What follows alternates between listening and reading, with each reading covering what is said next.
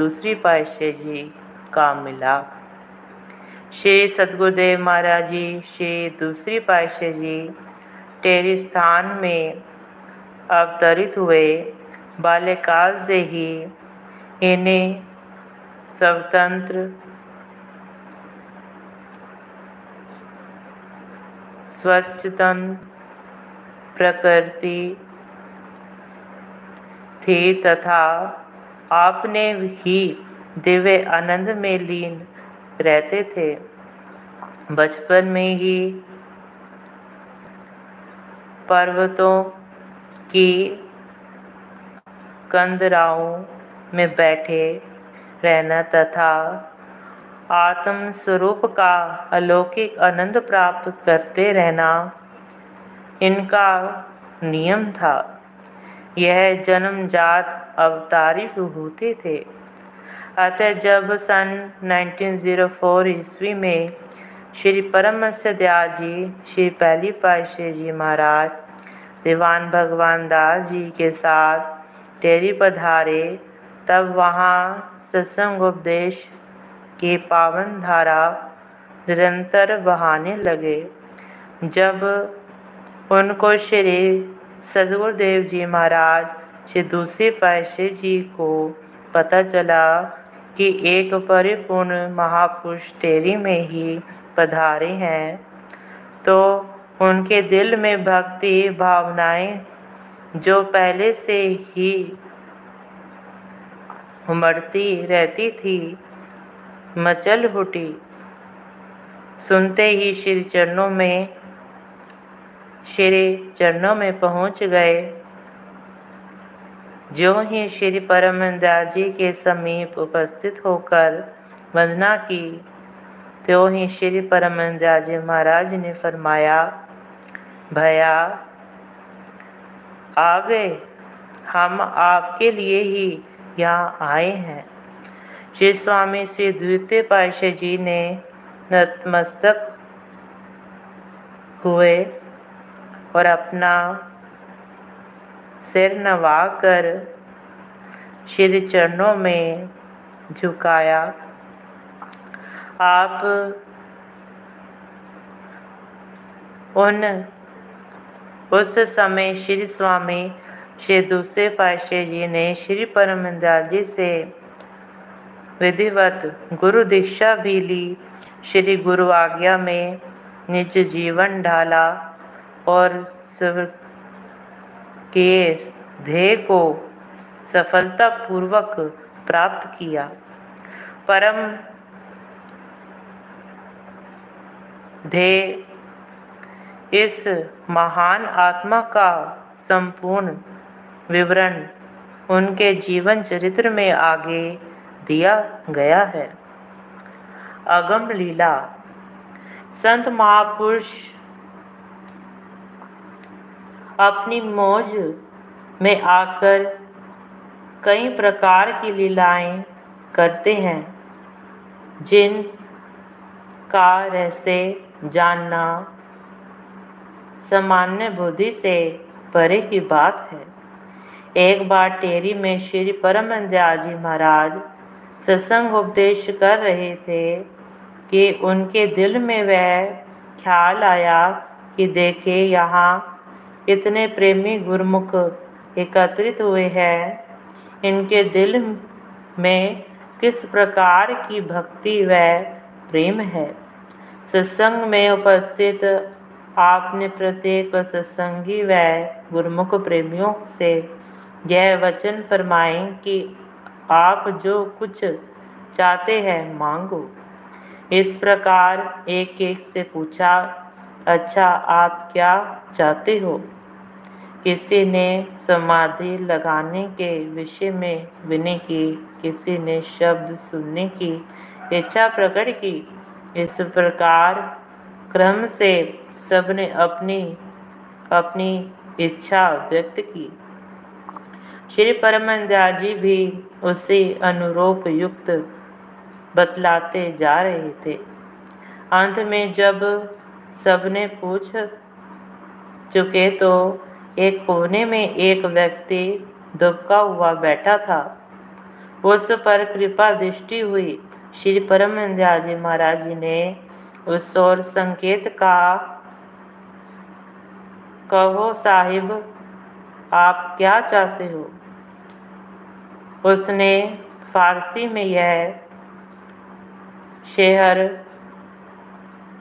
पढ़ा कि ना जाहू जलाल, कृपया में खवाहिम।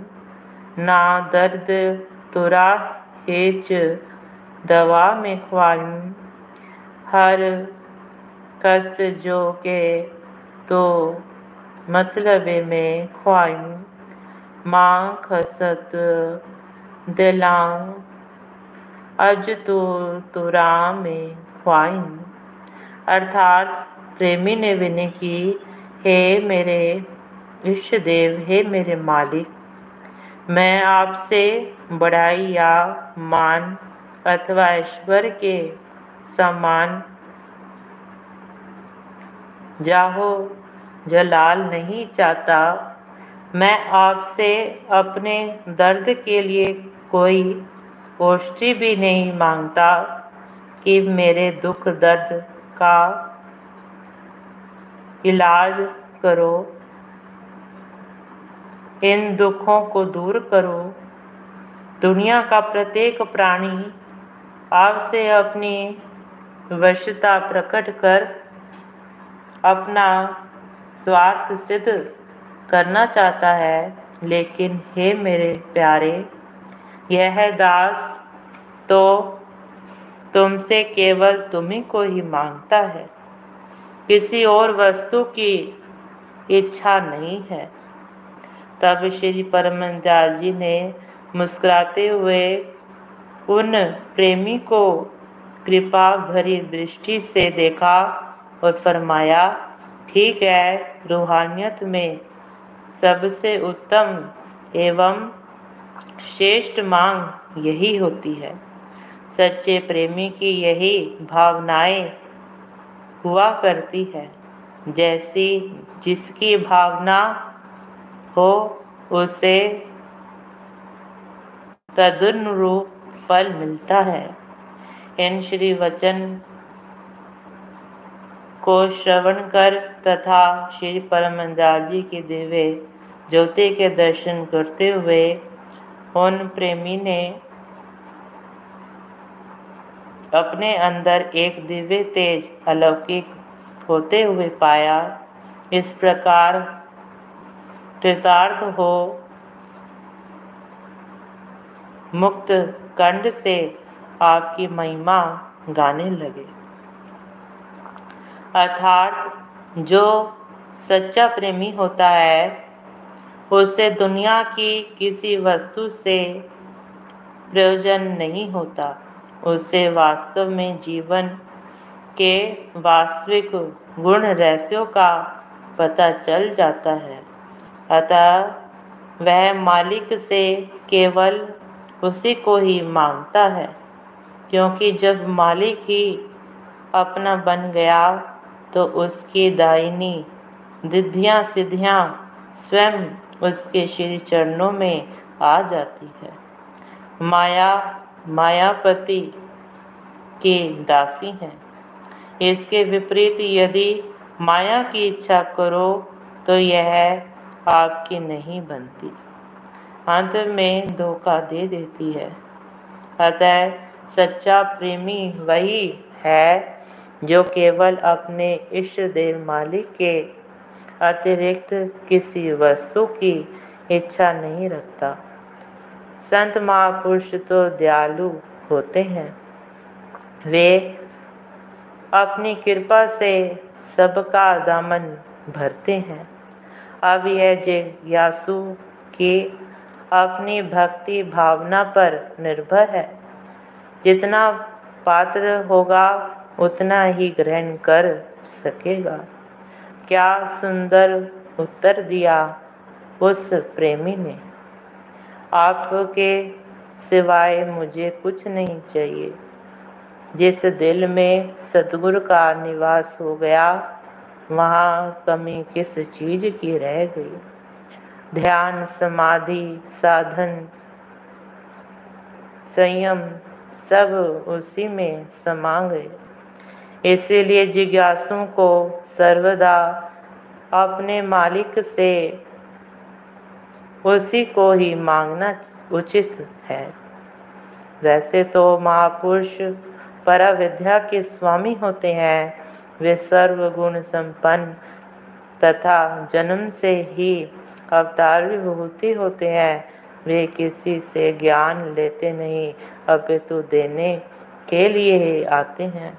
फिर भी संसारिक दृष्टिकोण से वे स्वयं वही कार्य करते हैं, जिस पर संसार चल सके।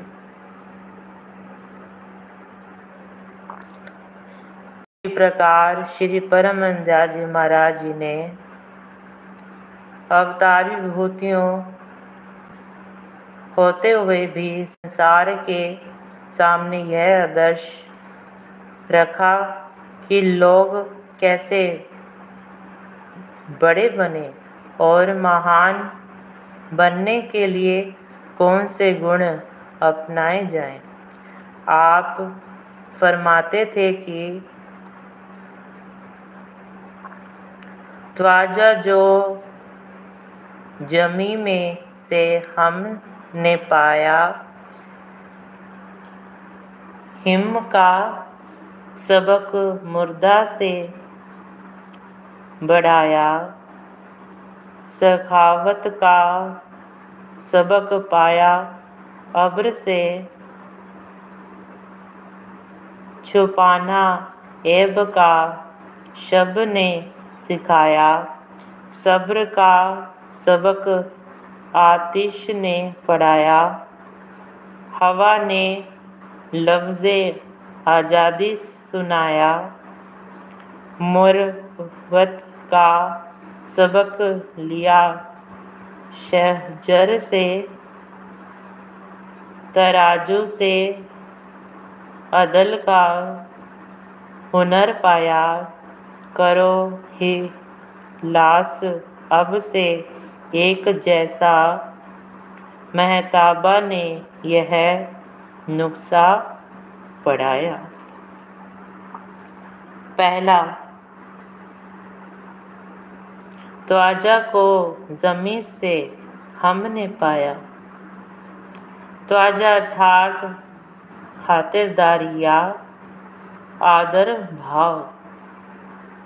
सम्मान देने का गुण धरती से लिया है।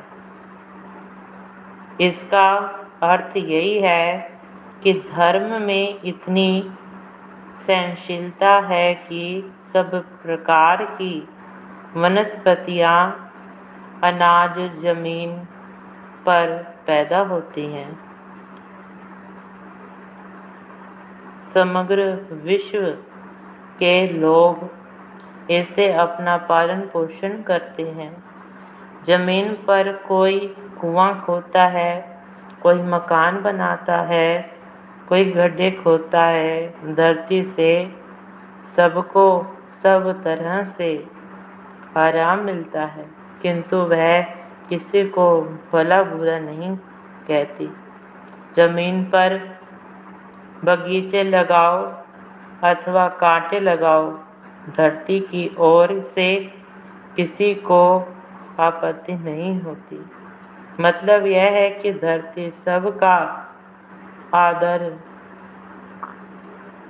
संभाव से करती है, क्योंकि कहा भी है खेद, खाद, धरती सहे, काट, कोट बन रहा कुटिल वचन साधु सहे, और से सहा न जाए। ये फरमाते हैं,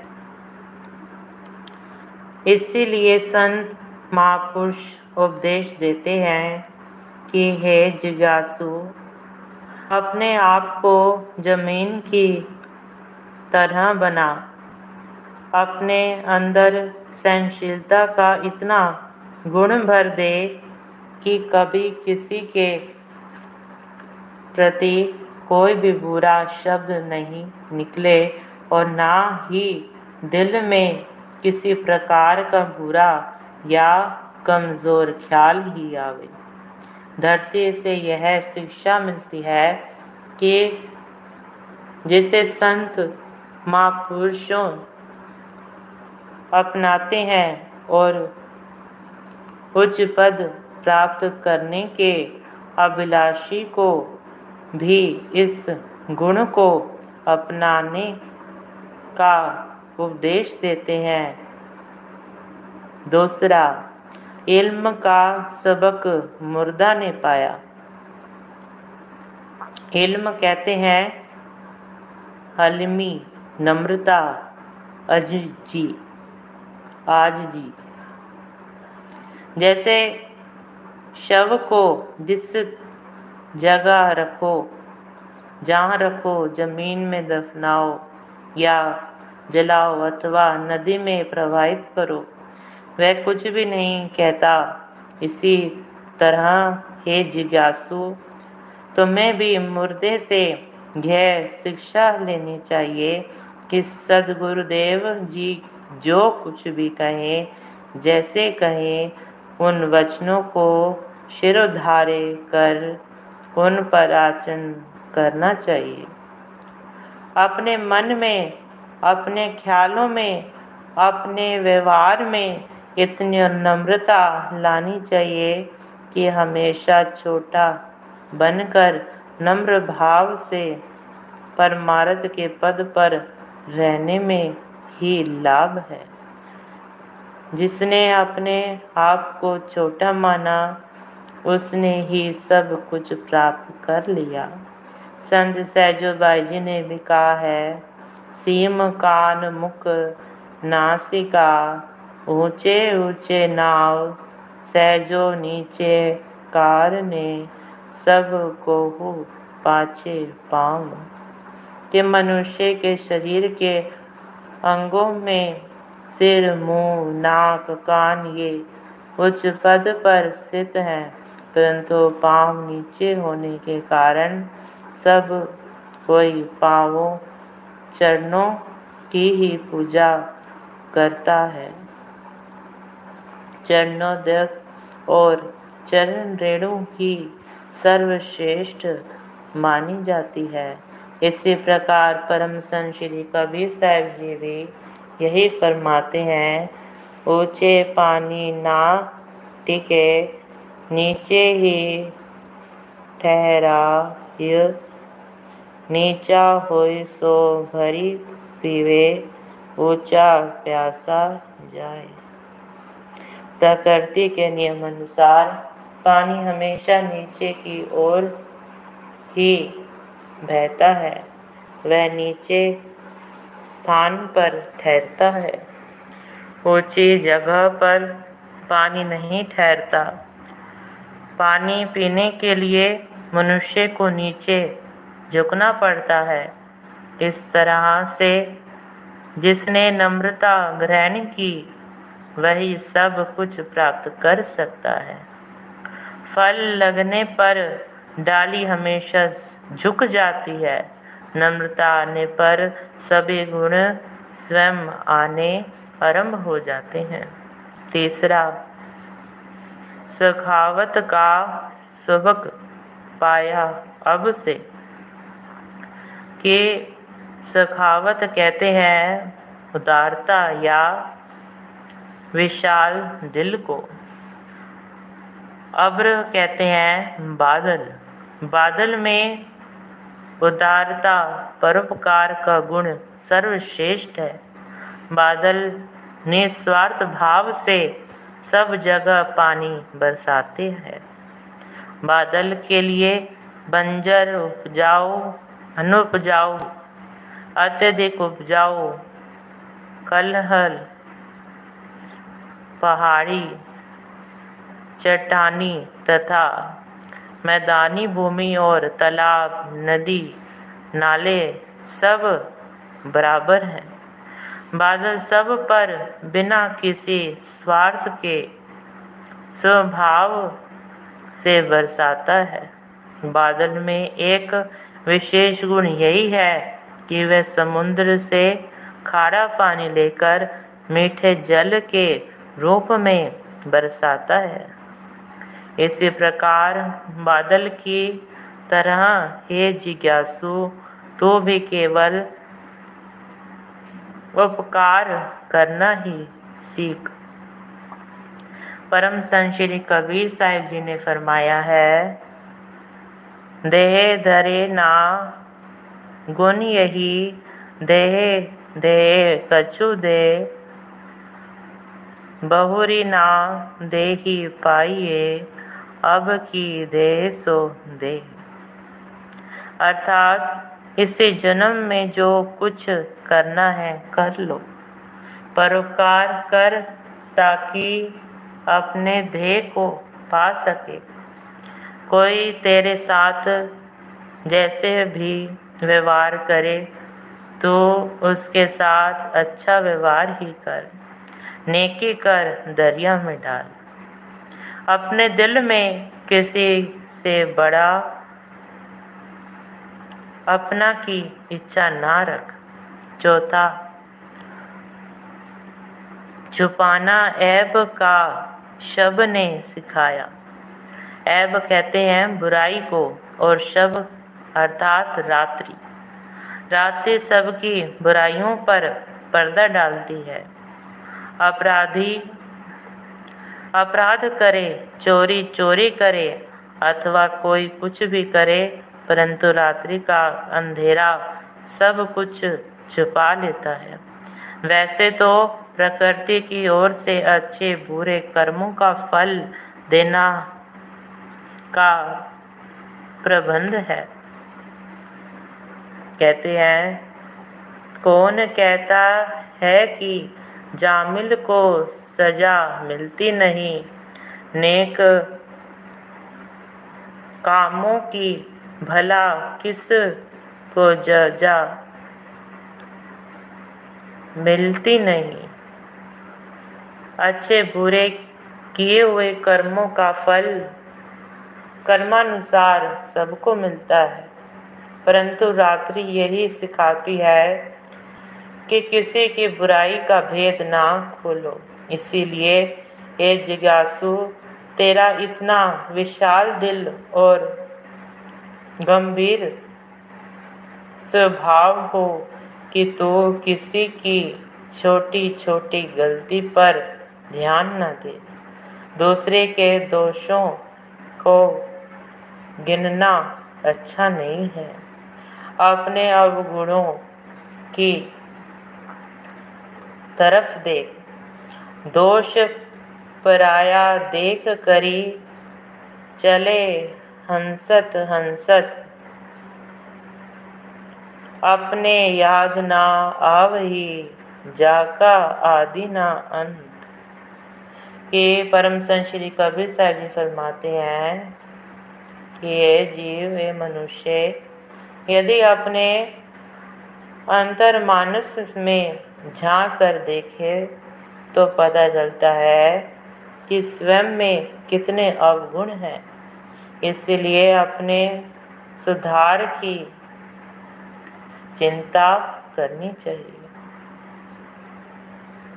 पांचवा, सब्र का सबक आतिश ने सिखाया। सब्र कहते हैं, संतोष व धैर्य को। और आतिश का अर्थ है, आग।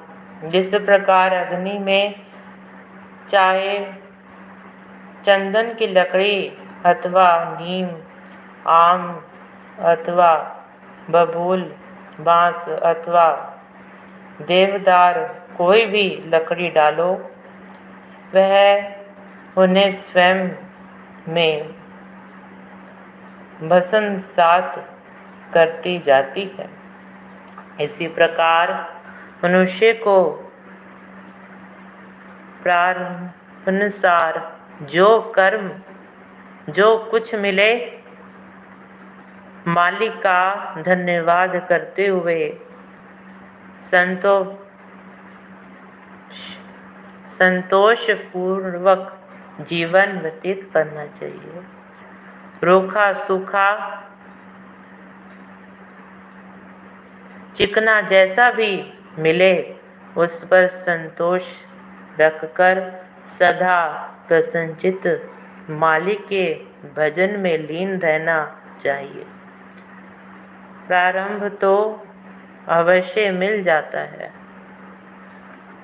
यदि इंसान इच्छाओं को बढ़ता जाए तो वह स्वयं दुख रूप बना रहेगा। क्योंकि कर्म कमंडलो कर गए, तुलसी जहाँ लगी जाए। सरिता सागर कूप जल। बूंद ना अधिक समय। अर्थात अपने प्रारंभ को अपने भाग्य की रेखाएँ में बंद किए हुए जीव जहाँ भी जाएगा, उसे अपने पिछले किए हुए कर्मों का फल तो अवश्य ही मिलना है, सो वही मिलेगा।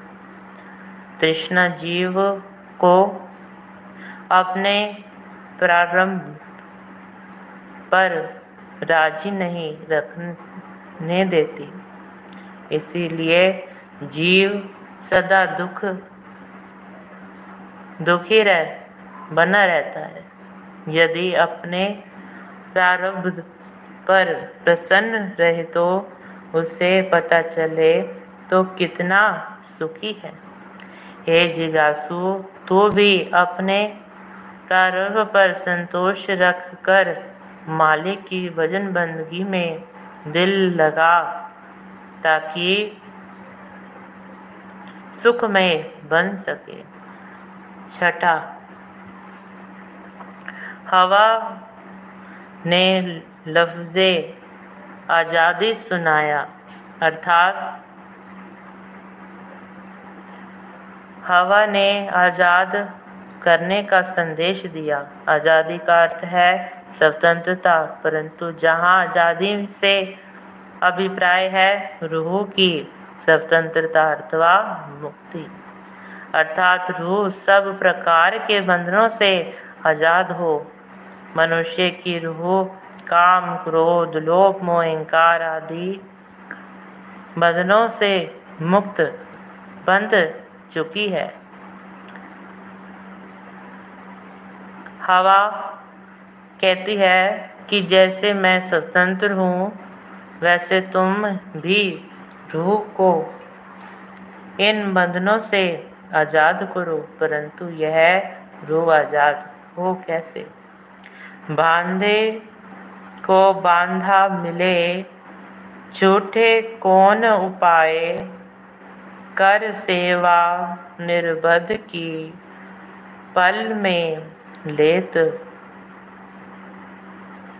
छुड़ाए। परम संत श्री कबीर साहिब जी फरमाते हैं कि यह जीव तो माया मोह के बंधनों में जकड़ा हुआ है, जिसे समय के संत महापुरुष जो कि स्वयं इन बंधनों से मुक्त होते हैं, वही जीव को आदि व्याधि, उपाधि तापों से मुक्त करा सकते हैं। अन्यथा जीव इन विकारों से निकलने के लिए स्वयं समर्थ नहीं है। संत महापुरुष जिस भक्ति पद को दर्शाते हैं, वे भी यही कहते हैं कि भक्ति स्वयं स्वतंत्र है।